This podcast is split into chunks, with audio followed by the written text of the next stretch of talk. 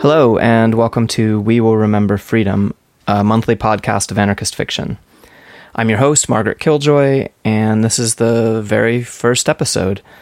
Uh, every episode is going to feature a short story followed by an interview with the author of that story. We'll talk about how the story came to be, and what are the themes of the story, and how does fiction relate to social struggle, and all those kinds of things. This podcast gets its name from a quote by a woman who I think is the greatest anarchist fiction writer that the English language has ever seen, Ursula Le Guin. And in 2014, when she was presented with the National Book Foundation's Medal for Distinguished Contribution to American Letters, Le Guin said this quote, I think hard times are coming when we will be wanting the voices of writers who can see alternatives to how we live now and can see through our fear stricken society and its obsessive technologies to other ways of being, and even imagine some real grounds for hope. We will need writers who can remember freedom, poets, visionaries, the realists of a larger reality. Le Guin meant a lot to me. Um, I, I interviewed her for my first book, Mythmakers and Lawbreakers, and she kind of opened a lot of doors uh, for me, um, both as a as a baby anarchist and a baby writer, and I was just trying to figure out what my role was, how I how I fit into larger struggle, and talking to her really opened my eyes to a lot of possibilities.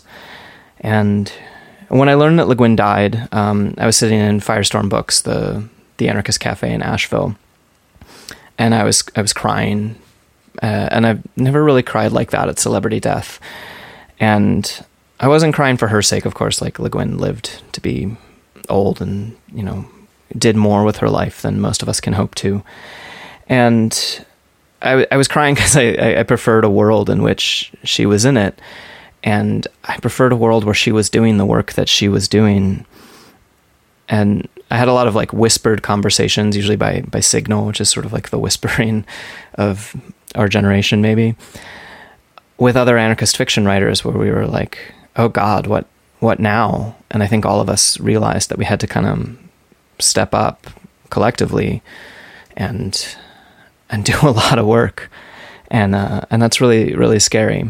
Um, and so I decided to start this podcast uh, I guess to to draw attention to writers who I believe remember freedom, uh, and I'm I'm really proud to launch this podcast with a story by Cadwell Turnbull. Uh, he was I reached out to a couple people as soon as I started this podcast, and he was the first person to submit a story to me, and I read it and immediately wrote him back and bought it, and. Uh, I hope you enjoy it, uh, and I hope you enjoy the conversation I have with him afterwards uh, as much as I enjoyed reading this story. So this is the the very first episode, and it's also the first podcast that I've ever recorded.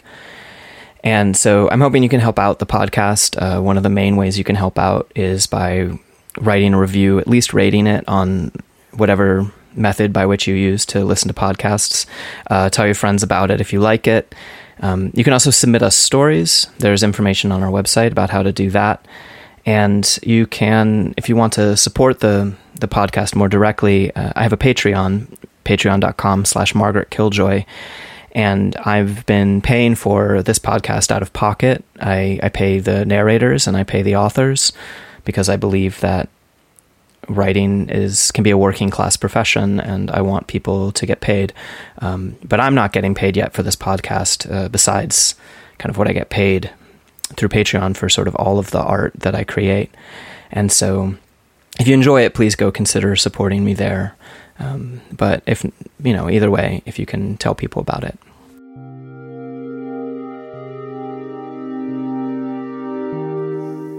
When the Rain Comes Back by Cadwell Turnbull, read by Nisi X. This story was first published by Asimov's Science Fiction in April 2018. Myron knew he'd find Sasha on the roof of their little domed house. Since she was little, she climbed the coconut tree onto the dome so she could watch the moon.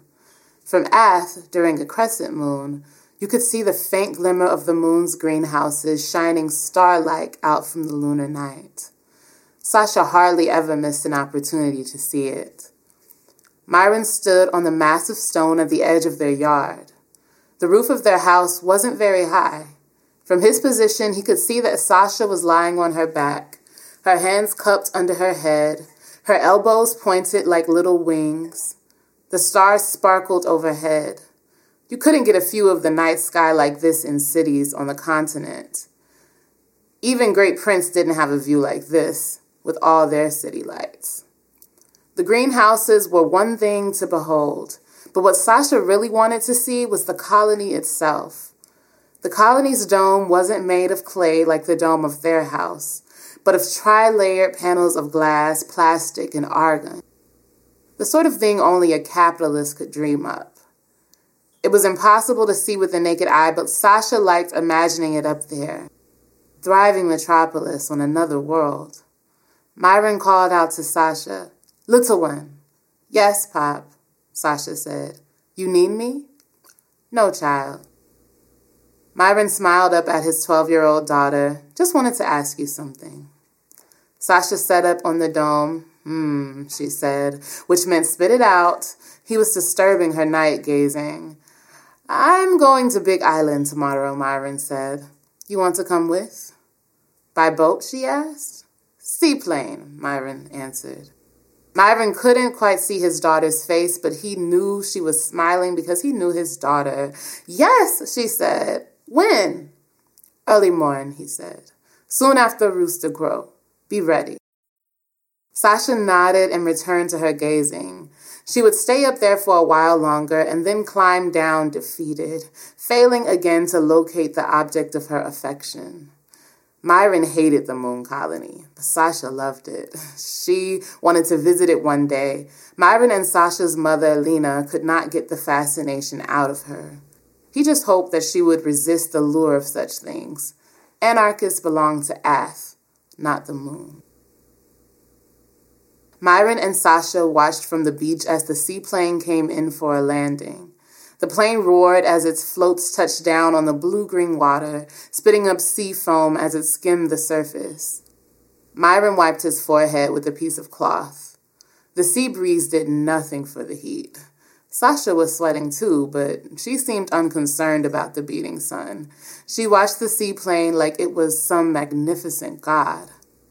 The plane turned in the water, its twin propellers slowing to a stop. It settled next to the dock. A woman leaned out of the plane to call them forward. Myron, with his daughter in hand, made a short walk across the creaky dock that knifed out a little ways into the sea. They climbed into the seaplane and greeted the captain and her second, women Myron had never met.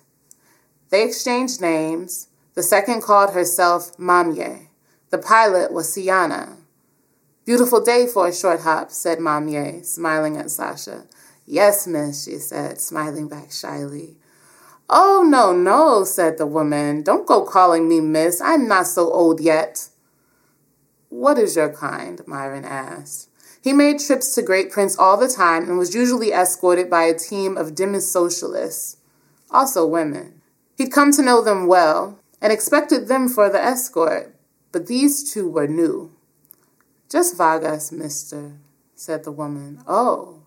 Myron smiled at the woman. Vagas were people without government who made their life working among different kinds, people without roots.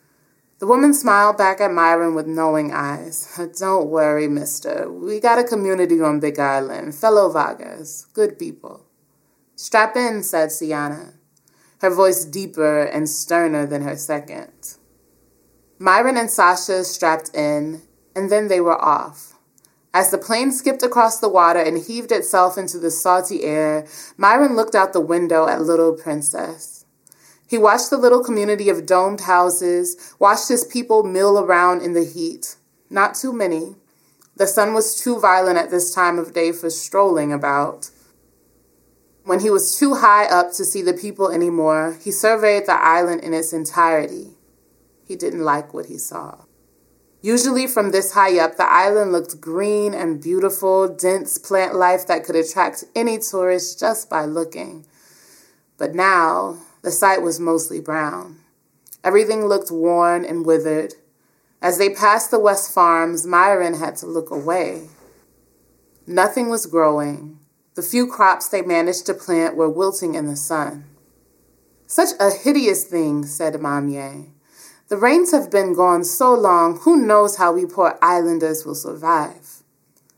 The dry period had been coming on for years. Now they were lucky if they got a few inches. Is it no different on Big Island? Myron asked. Surely you get help from other govs. Mamie nodded. But all the region govs getting hit hard too. And many of the region govs on continent don't have the means to transport their surpluses. The woman was looking at Myron, so she caught his change in expression. She nodded in affirmation. Yes, the global govs have been helping us, but even with their help, things have been hard.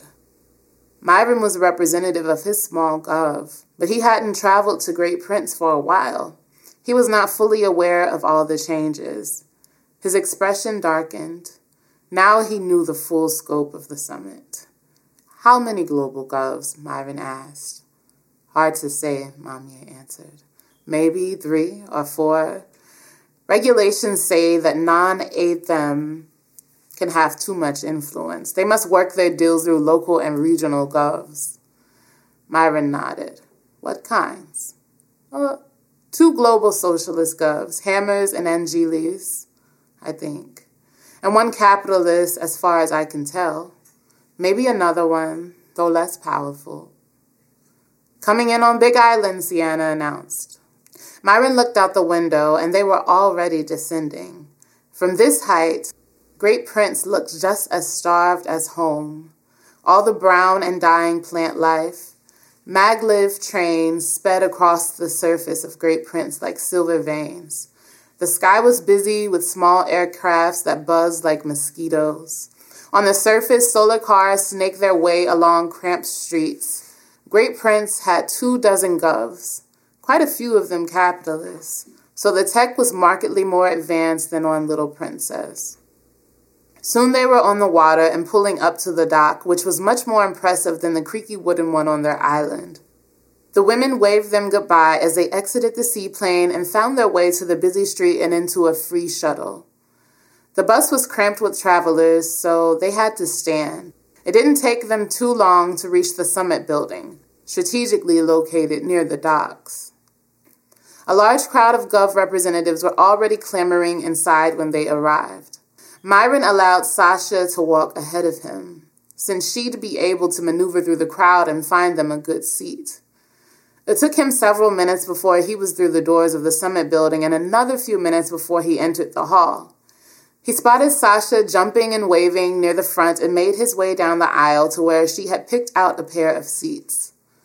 The hall itself wasn't anything spectacular. It could seat up to 500 occupants comfortably, which meant many spectators would have to wait outside the building, watching the proceedings from a big screen set up for the purposes of spillover. Because he was a representative of a gov, he was guaranteed a space inside and a spot for a guest or two.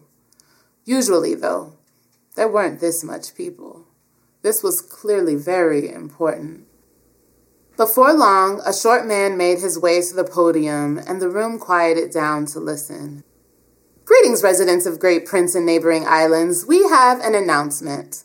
The man was pale, which meant he wasn't from these parts. He had an accent Myron didn't recognize. The United Governments must have sent him. This drought that has struck you is being felt all across the world, he continued. Other govs have suffered from your crop losses. Certainly not in the way that you've suffered, but uh, a loss anywhere is felt everywhere. If you have been tuning into our UG deliberations, you would have learned that we have placed humanitarian aid as our top priority. Great Prince is struggling, but because of your technological level, you've been able to stave off the worst. But many of your smaller islands with more, um, he paused to think, reclusive governments, he nodded, apparently satisfied with himself, have been suffering tremendously. Myron watched Sasha. She looked bored. The man continued, I know some of your govs might be hesitant to accept aid, but don't be afraid. The UG is making sure that large governments will not exploit you. Any governments above regional designation must work through regional governments in order to offer aid. These partnerships will prevent any trouble. Local govs can form partnerships with any regional gov they wish for as long as they wish and no longer. I trust that you will be able to work out the specifics among yourselves. Some govs have already started partnerships. The man smiled warmly. That is the full announcement. Your choice and your trust under this wondrous panarchy remains preserved. Good luck in your lives. We hope this time of struggle passes. The man left the podium, and people began to leave the summit hall. That was it? Sasha asked, clearly annoyed. They could have told us this from Little Island. They have to invite people to come so people can protest if needed. Protest what? Myron shook his head. Nothing this time. Sasha huffed and folded her arms. At least we got a trip out of it, Myron added. This managed to change Sasha's mood. She smiled. What you want to do today? Myron asked as they got up and made their way out of the hall. Don't know, Sasha said.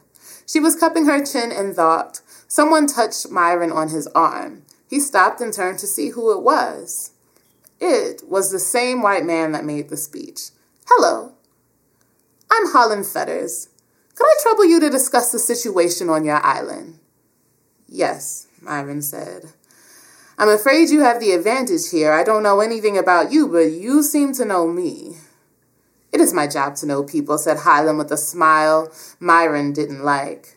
You are from Little Princess, yes? Representative of the anarchist gov there. Myron nodded. He looked down at Sasha. She was quiet as usual, but watching the man intently. Always so attentive. Yes, I am the representative, Myron answered. Should we go to lunch? Yes, naturally. I know a great place. We usually eat fish and local fruits and vegetables, Myron said. Oh, Holland looked a little saddened by the information. Surely you wouldn't mind a change of experience. The food is lovely at the place I'm inviting you to. Myron looked down at his daughter. She was nodding at him, which meant stop being so uptight and accept the man's offer. Okay, Myron said, lead the way. Holland was right. The food was good. As Holland talked, Myron chewed on a piece of steak. The meat was tender, not tough like the beef they ate on occasion when they slaughtered a cow getting on in years. Yes, the meat was good. But what life did this cow live? Myron looked over at Sasha. She had left her meat untouched. Are you sure your daughter wouldn't be happier going to the movies or something, leaving us to this boring affair? Myron frowned. Where I'm from, we don't patronize our children. My daughter is perfectly capable of participating in this boring affair. But she's been so quiet, Holland said. She will speak when she wants. Okay, Holland said, throwing up his hands. Fine by me. Holland's Mill was already devoured. He wasn't suffering from the same moral dilemma as they were. Which gov do you represent? Myron asked. One of the socialist govs? Or maybe you're a capitalist? Holland smiled at Myron. It was the same way he did before that made Myron feel like worms were crawling under his skin. I belong to one of each, actually Angeles and Romana. I'm a dual citizen, but I'm here to serve Romana's interests at the moment. Another smile. Myron drank down all his water and refilled it with a pitcher on the table. The restaurant was well decorated. Pretty vases in the center of the table with flowers he'd never seen, intricately designed tablecloths, long draping chandeliers, and servers dressed in elegant black and red suits and firm fitting dresses. This was definitely meant to impress Myron. He wondered what a show like this would cost his people. What do you want? Myron asked. We'd like to offer you food, Holland answered. Yes, but you also want something. Romana sets aside a certain amount of our budget for humanitarian aid and makes us more attractive to potential citizens looking to join our gov. You're not answering the question, Sasha said, looking up from her still full plate. Myron watched Holland's expression change. Genuine surprise. Myron had to admit. He liked seeing Holland surprised. And the girl speaks. That is a sharp one you have there. I do not have her. She has herself. You anarchist, Holland said. And then catching himself, I'm sorry, I didn't mean to insult. Some of my best friends belong to anarchist govs. Probably anarcho capitalists, Myron thought, but didn't say. On your island, Holland continued, apparently deciding to get to his point, you have a certain type of mango, yes? Small and sweet, not stringy like so many other small mangoes. Deep orange meat like a sunset.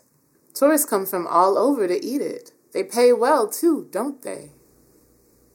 Myron nodded, narrowing his eyes. We call it sweet plum, and tourists do pay a price for it. We use that money to buy whatever tech we need solar lamps to light our houses, electric stoves, computers and laptops, medicine.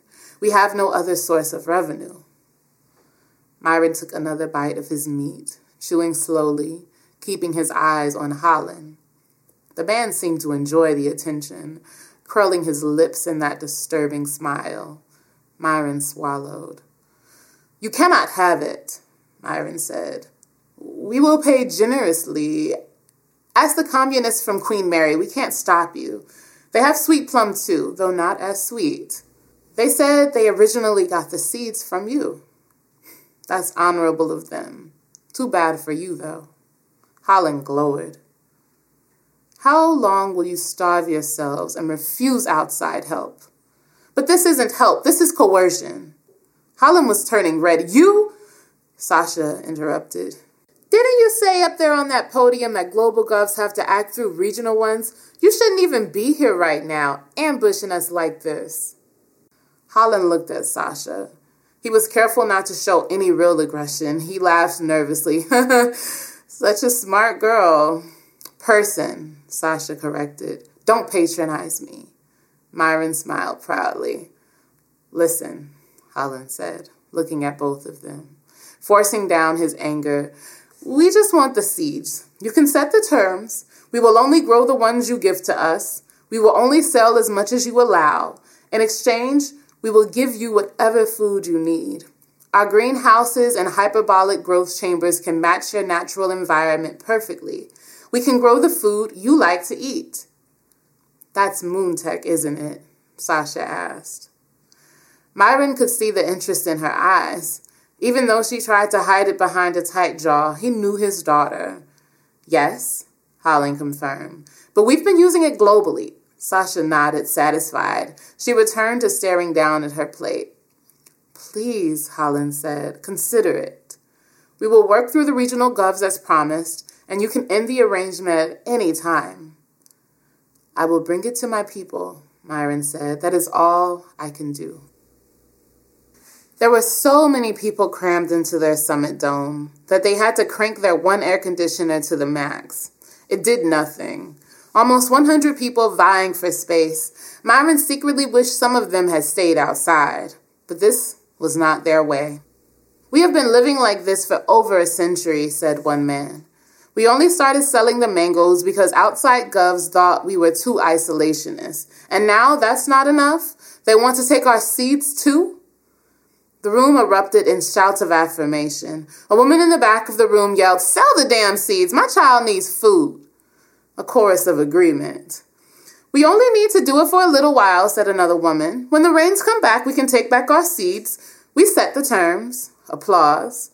I am not a capitalist, said someone from the front. It was Myron's grandmother. Some of you too young to care, but not too long ago during the time of my great grandpap, capitalists ruled Ath and they almost destroyed civilization. A few centuries before that, they had all of we dark people as slaves for profit. You believe a thing like that? People jeered passionately. I'm not trusting no damn capitalist, his grandmother continued. I don't care if it make me a bad panarchist. Thunderous applause. But we don't have any food, said another woman, old but younger than his grandmother. Soon we're going to have to ration like those damn communists from Queen Mary. A few bits of laughter mixed with murmurs. Myron looked to his wife Lena, sitting at his side at the discussion table. It was an honor they gave to the family of the representative, but that didn't mean they had any more say over the decision than anyone else. His wife was staring in the mid distance, seemingly in intense concentration. He knew she would speak, and many in the room did too. They respected her. Even though she was originally an outsider, she would be able to sway some people with her words. When Lena spoke, it was soft, but the whole room hushed to hear. Back when I was a child, there was another drought. Not quite as terrible as this one, mind you, but bad, bad. On Queen Mary, we always kept ration, but our rations were shrinking. People were worried. Back then, we decided we would throw parties every night, bring all our rations together from the day to make a feast. So we ate under the stars, coal pots burning on our beaches, salt on our tongues. We passed the food round and everyone ate. We told stories by bonfires. We held our children. When the rains came back, we were skinnier, but we were happy. Now, when I go back home to my family, there is a party on the beach every week. People save up their rations for it and they pass the food round. And they laugh through the night. Lena was looking around the room now. Everyone was silent. Many knew that the communists had these parties, but Lena's words came from her mouth like magic. It felt like new knowledge. Whatever good or evil comes, it comes from people, not things, not govs. Ideology doesn't fill bellies. When the rains come and no one is left to see it, what will any of this matter? We live, we change, leave stubbornness to the dead. Myron looked at his daughter. For most of the discussion, she had been looking down at her hands. Now she was looking at her mother. He knew his daughter. But in moments like this, he couldn't tell what she was thinking. His little paradox. She'd be a woman soon enough. Who knows where she'd end up? He knew she would likely leave him one day, leave this little rock in this blue green sea. People had already started arguing amongst themselves again. Lena had succeeded in winning over quite a few people, but there was still no consensus. They would have to go to vote or risk an endless deadlock. Okay, Myron said, standing. Shall we vote? Ten years later. Sasha spent a lot of her early nights on colony in her room reading history books about the collapse. When she was not at work in the colony's growth chambers, she scoured the colony's virtual libraries, poring over books like a religion, learning things about Ath she'd never learned on Little Princess. For one thing, most people back home believe the global economic collapse happened quickly. In truth, the collapse was slow, a culmination of many boom and bust cycles over several decades. As global capitalism deteriorated with each recovery more short lived than the last, people started thinking up alternatives. It started among academics of relative privilege, playing out theoretical games with the world's resources, devising better systems of distribution and stability, and organizing people. By the time of the collapse, people had secretly declared themselves members of all sorts of imaginary governments, had even enacted small scale experiments in their names.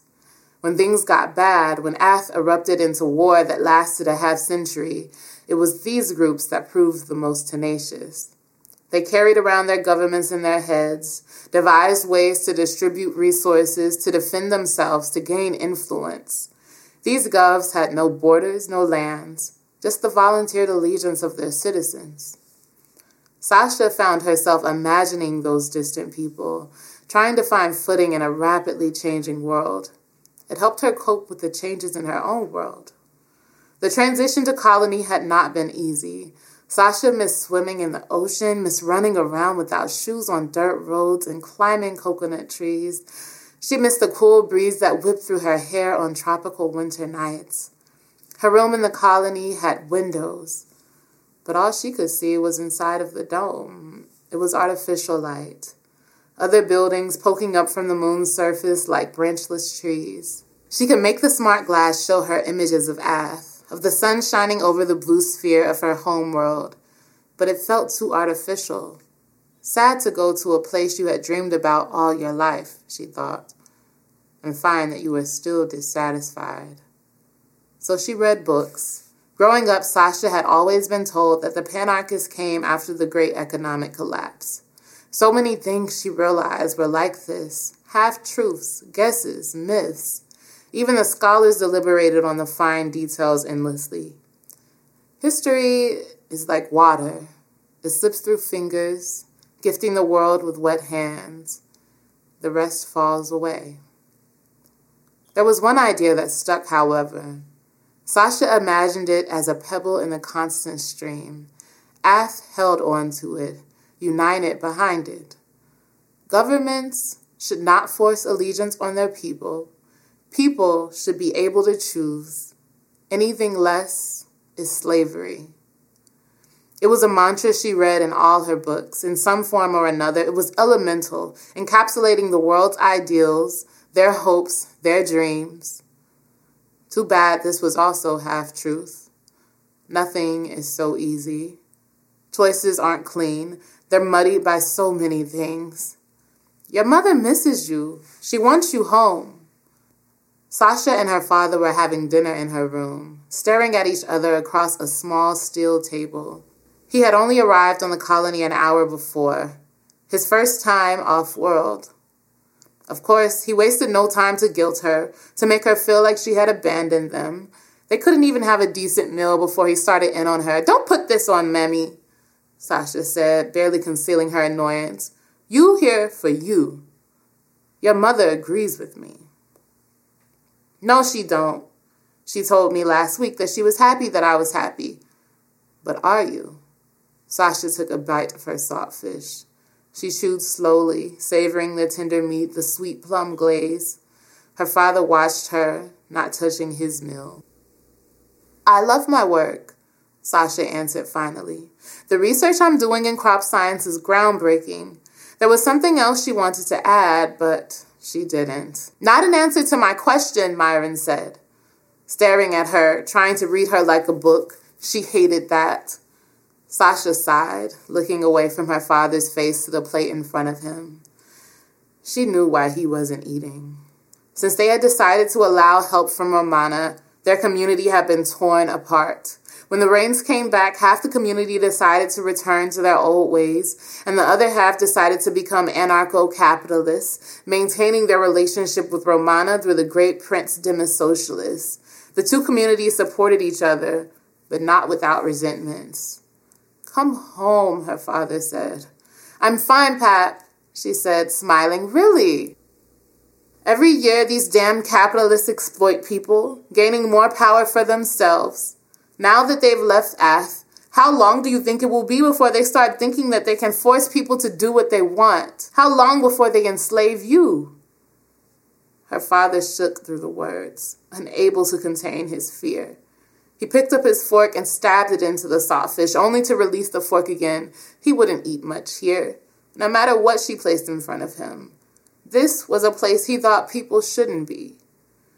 You won't be safe here, he said, confirming her thoughts. You will never be safe among these people. Colony is filled with people of all kinds, Pop, Sasha said. I've become a dual citizen of our home gov and an anarcho socialist gov here under the dome. It isn't just capitalists up here, they share influence just like on Ath. But who holds the majority? Sasha didn't answer. Her father already knew the answer to the question. That's why he was asking it. Truthfully, Sasha worried too. Panarchy had proven to be extremely durable, but could it span a solar system? A galaxy? Even with regulations, the global govs found a million different ways to stretch their power. What would that look like on a galactic scale? On Colony, she had met people of all kinds people from monarchies, technocracies, meritocracies, and oligarchies. She worked with communists and socialists and anarchists and capitalists and hybrids of every manner. She's seen income based economies and resource based economies, sharing gift economies, all coexisting in one place peacefully. But her readings had also taught her that peace was a fragile thing, that conflict was always clawing its way to the surface. What face will it have when it crests? What will be the price? Sasha took a breath, prepared herself. I met someone, she said. What kind? Her father answered. She is a wonderful woman. We take care of each other. You are not answering my question. Sasha stared into her father's eyes. When she was a child, he trusted her so much, treated her like a person that could make her own decisions. Since she'd left, he'd changed. He no longer trusted her to make good choices. He didn't believe in her. She felt her eyes burn, her throat tighten. She watched his face change, like clay slowly molded into a new form. She barely recognized him. The way his nose flared and his mouth twitched, the way his eyes got so wide that the sclera surrounded the brown iris all around, drowning the brown in a sea of white. No, he said, don't tell me.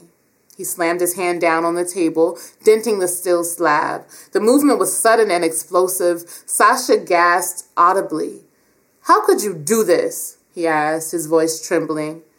People do this all the time, Sasha answered, her eyes wet with tears. I will not allow it. Govs have no borders, and neither does love, she said, defensively. You married a communist. I will not. Sasha glared at her father, the fire in her finally rising. You don't have a choice. Her father stopped talking then.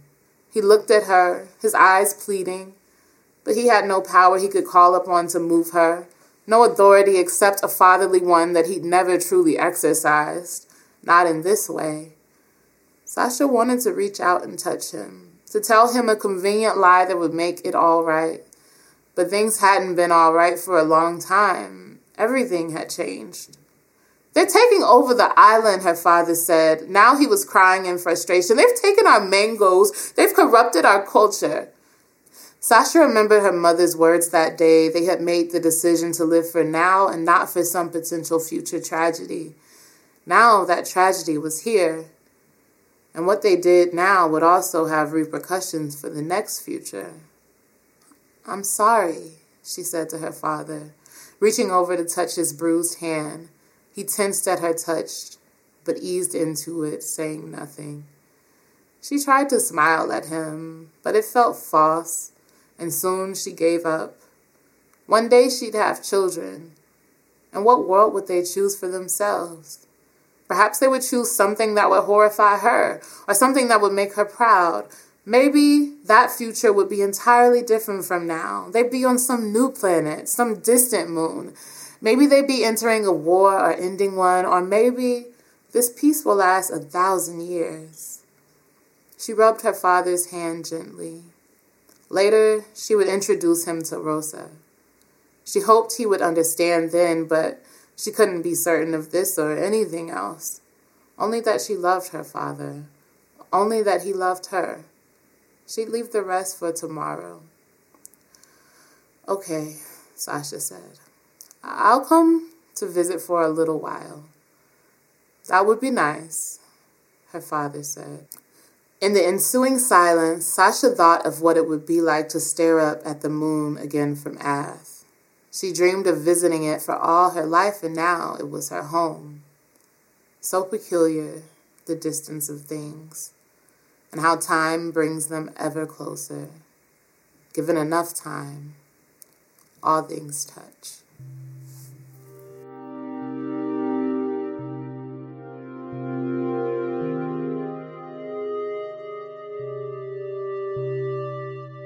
well, do you want to in- introduce yourself? Okay, um, my name is Cadwell Turnbull. I'm a science fiction, fantasy, horror writer. I've been published in um, a few spec magazines um, Lightspeed, Asimov, Science Fiction, Nightmare Magazine.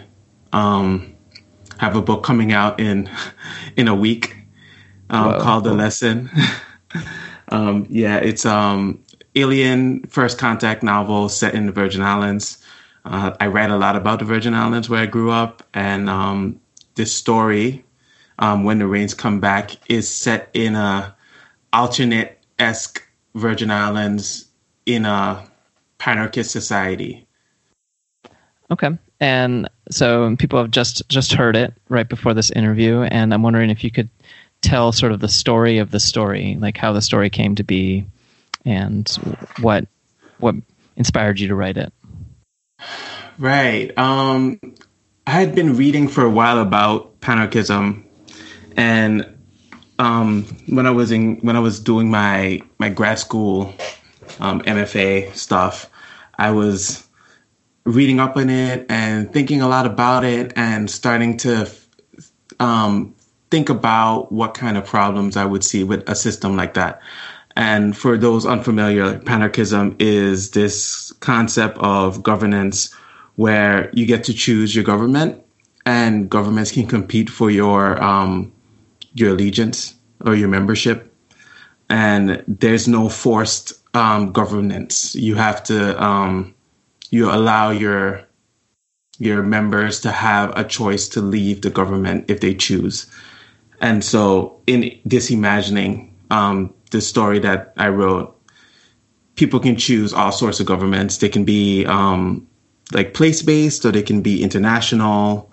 Um, they can be anarchist, um, communist, any assortment of those, socialist. Um, it can be democratic. Um, they can be monarchies, and so um, I, I, think it started with the idea of this: um, what would a panarchist society look like? How would it come to be? And then I started imagining, well, what's a really um, small, contained story that I could tell within a world like this? What's something that people could latch onto? And so drawing from my own background, I decided to set most of the story on um, these two islands that have um, a really close relationship with each other, but one of them is an anarchist island, and one of them is um, an island that's filled with a, a few different governments, and um, looking at the the conflict that comes out of a drought that happens in the in the um, the region, and when um, outside governments start to come in to try to make deals with the um, with the anarchist government and figure out how they can get something that they want. And in this case, it's um it's just mangoes. They have a particular um, kind of mango on the island that is really attractive to people on the outside, and they um there's a capitalist government that wants to really take advantage of that. Um, and so yeah, it's it came out of a mesh of different ideas. I was um, I don't remember when I actually started writing it. It's one of those things that I was kind of playing around with in my head for a long time and then decided that I was going to put it down to paper. And it came out within a month. And it's pretty much in, in that, um, in the way that it's presented in the story. Okay. Uh, what has the response to the story been? Have you, have you heard much? no. About it? no, well, I published it in Asimov Science Fiction, and I got a few um, online reviews, and I got a few people that thought it was interesting, and they reached out to me on Twitter, but not not much. There, there hasn't been a, a huge response to the story. Okay, um, I mean, it's you know, you were the the is the first story I, I considered for uh, for this podcast, and as soon as I read it, I, I you know knew it was kind of exactly what exactly the kind of story I was looking to to to put out because it's such an an insider perspective on some of the problems that can happen within an anarchist society, and uh, I'm, I'm particularly interested in how you you handle. I mean, it's interesting because it's a story sort of about you know this anarchist economy that is threatened by a capitalist economy, and uh, and it's interesting because in some ways it serves as a critique of panarchy, at, at least to me, Mm-hmm. because mm-hmm. it is showing the ways in which, well, if you still have capitalism within a panarchy, uh, even if people are able to choose their their governmental system, their you know the, the economic pressures that can be put on them by capitalism can still like totally fuck up their their society.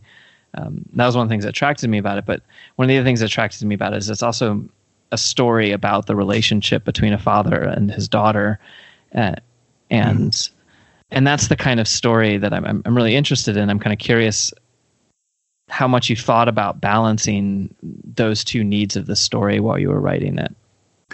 Right. Okay. Um, yeah, I was also really interested in writing the story for those reasons because I had been thinking about panarchism for a really long time and be and I was very excited about the idea. I liked the idea of being able to choose what government you wanted to be a part of.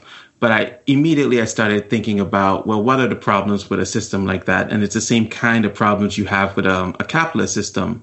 Um, if a government gets too big and too powerful, they have the ability to use soft force on their neighbors or on smaller governments. And one of the things that I wanted to explore in the story is what what would that look like um, on a really small scale, and what would it feel like? Because for a lot of the um, the anarchists that eventually agree to do this because they're they're basically starving, it does not seem like they're being forced, but it's one of the ways that um, capitalism often acts to force people to do things that they don't want to do because they don't have any other choice.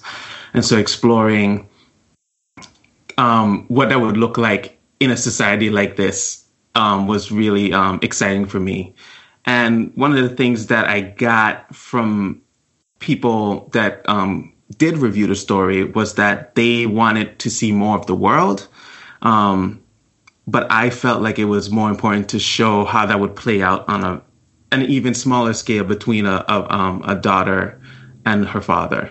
I wanted to show how a difference of opinion would would splinter that relationship and how that maps to how the the anarchist community is splintered. Because um, by the end of the story, the daughter goes off to the um to um to the moon to do stuff that she, you know she really is passionate about, but that causes a um a big rift between her and her her dad, and I thought that was. I thought it was a bigger, more important story than explaining all the ways that Panarchist works in the world. I, th- I think that makes sense, and and actually to me that kind of again shows sort of the the insider perspective where I, I didn't have a moment where I was like, oh, I need to see everything about how this this world works, and instead I like the the the simpler critique. You know, it's both this uh, from my reading, it was both this critique of the way that capitalism can destroy ideas of consent, right? Like someone consenting to be part of a government, and yet because of the ability to accrue power through through capital or whatever, that can be threatened, but also this critique um, of of anarchism, or rather the ways in which anyone can become essentially conservative, the way that the father is is talking to the daughter in the end on on the moon. I mean, it, it reminds me most uh, obviously, and it's kind of annoying because anyone who writes about any anarchist society gets compared to the Dispossessed by Le Guin, mm-hmm. but but it seemed maybe intentional. I'm not I'm not sure the the sort of um, the level of showing how people are people, and even within this, you know, this free gov uh, of the anarchist gov, how someone can go from respecting their daughter's choices to to sort of limiting it in a kind of almost conservative way. Right. Yeah, it it's definitely. I mean, I don't think it's annoying. I really that's one of my favorite books, and it was in conversation with that. Of course, there's a lot of ways that I was trying to do something different, but definitely it's something that I was thinking about when I was writing it. Um, the the parallel between the Earth and the Moon, um, the the conservatism of the dad, and it's you know it's. I just thought when I was working on this that it would be really interesting to think about an anarchist that would have a very conservative point of view versus like I, I don't know if I would describe the daughter as a liberal anarchist, but within that world, she's very much like, oh, everything's great, and she's only by the end of the story really starting to um fully worry about what the repercussions of some of the things that are happening will be, um, and so it was interesting for me to think about, well, what if it, what if we imagine a world where anarchists can range of belief or experience that would come out of that? What what would be the differences between you know the dad who's very conservative and the daughter who is very um, liberal? And it was you know definitely something that I thought was important to explore because I wanted it to be a complicated view of anarchism. That makes sense. Uh, can can you talk a little bit about your interactions with anarchism or your political identity? Um, my. If you don't want to answer this, I can cut it out. No, no, no. It's fine. I'm gonna try. It's I have. I'm very much. Um,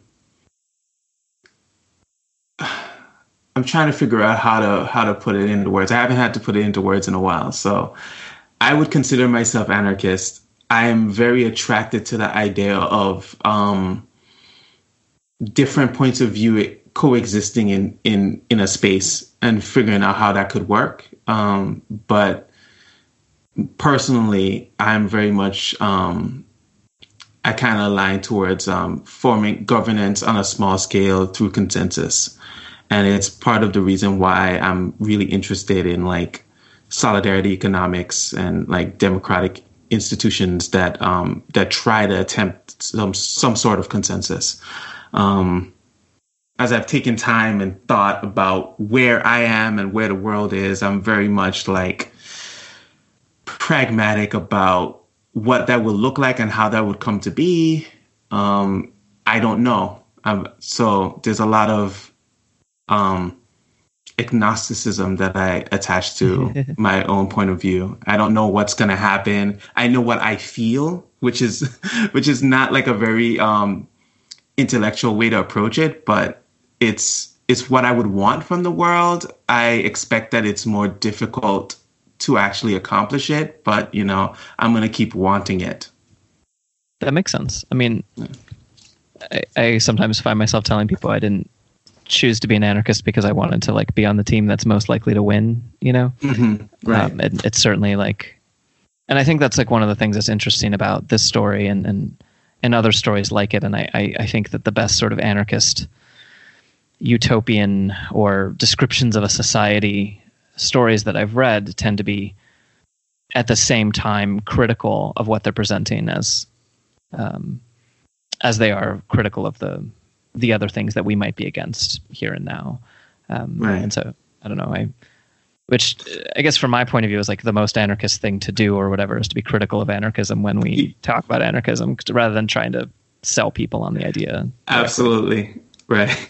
That's exactly how I feel about it too. I feel like, yeah, you, you just you have to do that, right? It's if you're gonna if you're gonna believe in a system that's so anti-systems and and is about people and thinking about how do you make things work on on the on the individual level, on the group level, but through through working through a conflict, you have to you have to think about what are the conflicts inherent in that, and so looking at um, a community, an anarchist, small anarchist community that will make the kind of decision that they make in the um, in the story was really important to me because some of them were making that decision um, for reasons that made sense in the immediate, in the present, and then some of some of them were thinking about the long term, and sometimes the the um, the immediate threat wins out, and it was important to explore that being a um, a legitimate um,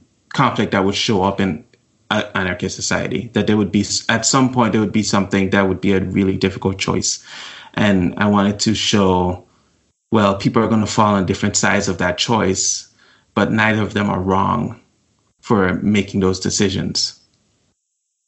I think you succeeded at that. I mean, you know, I I listened to that scene and the I'm I'm with the the mother on the you know describing hey on the communist island we all feasted and you know it worked we got through it. Um, but I but it it I actually appreciated it in the story where I was like okay it wasn't the stirring speech that changes everyone's minds and everything is perfect now. You know um, I think that it it felt realistic although it was still kind of heartbreaking. Mm-hmm. um, can you talk a little bit about um, uh, setting the story in the the Caribbean and kind of what that means to you. Right. I just hadn't seen anything like that before, and it was something.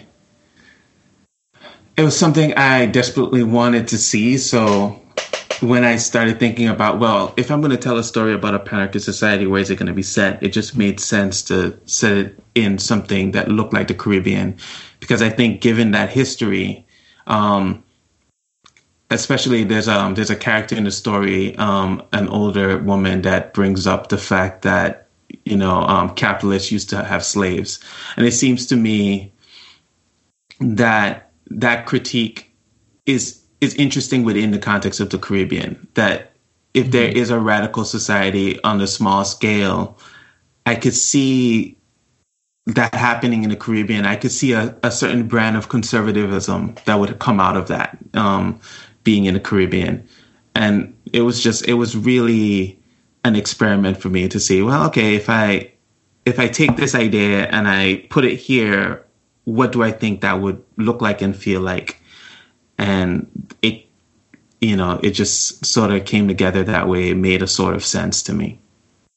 Okay, that makes sense. Um, so this is a, a, a, change of topic, but it's the, the one of the other things I want to talk to you about if you if you want to.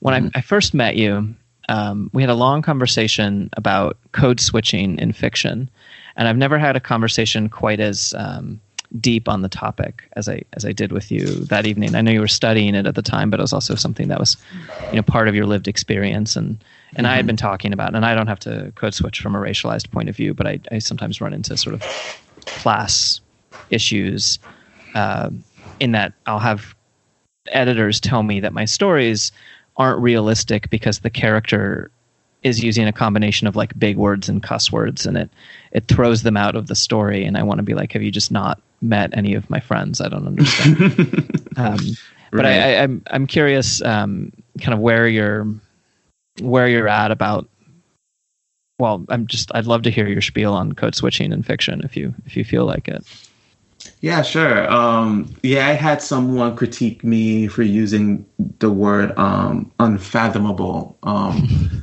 with uh, an older Caribbean woman, uh, a woman from St. Thomas, using it um, in the middle of her using the St. Thomian English um, dialect, which some might describe as broken, but I would describe as having its own, you know, unique set of rules.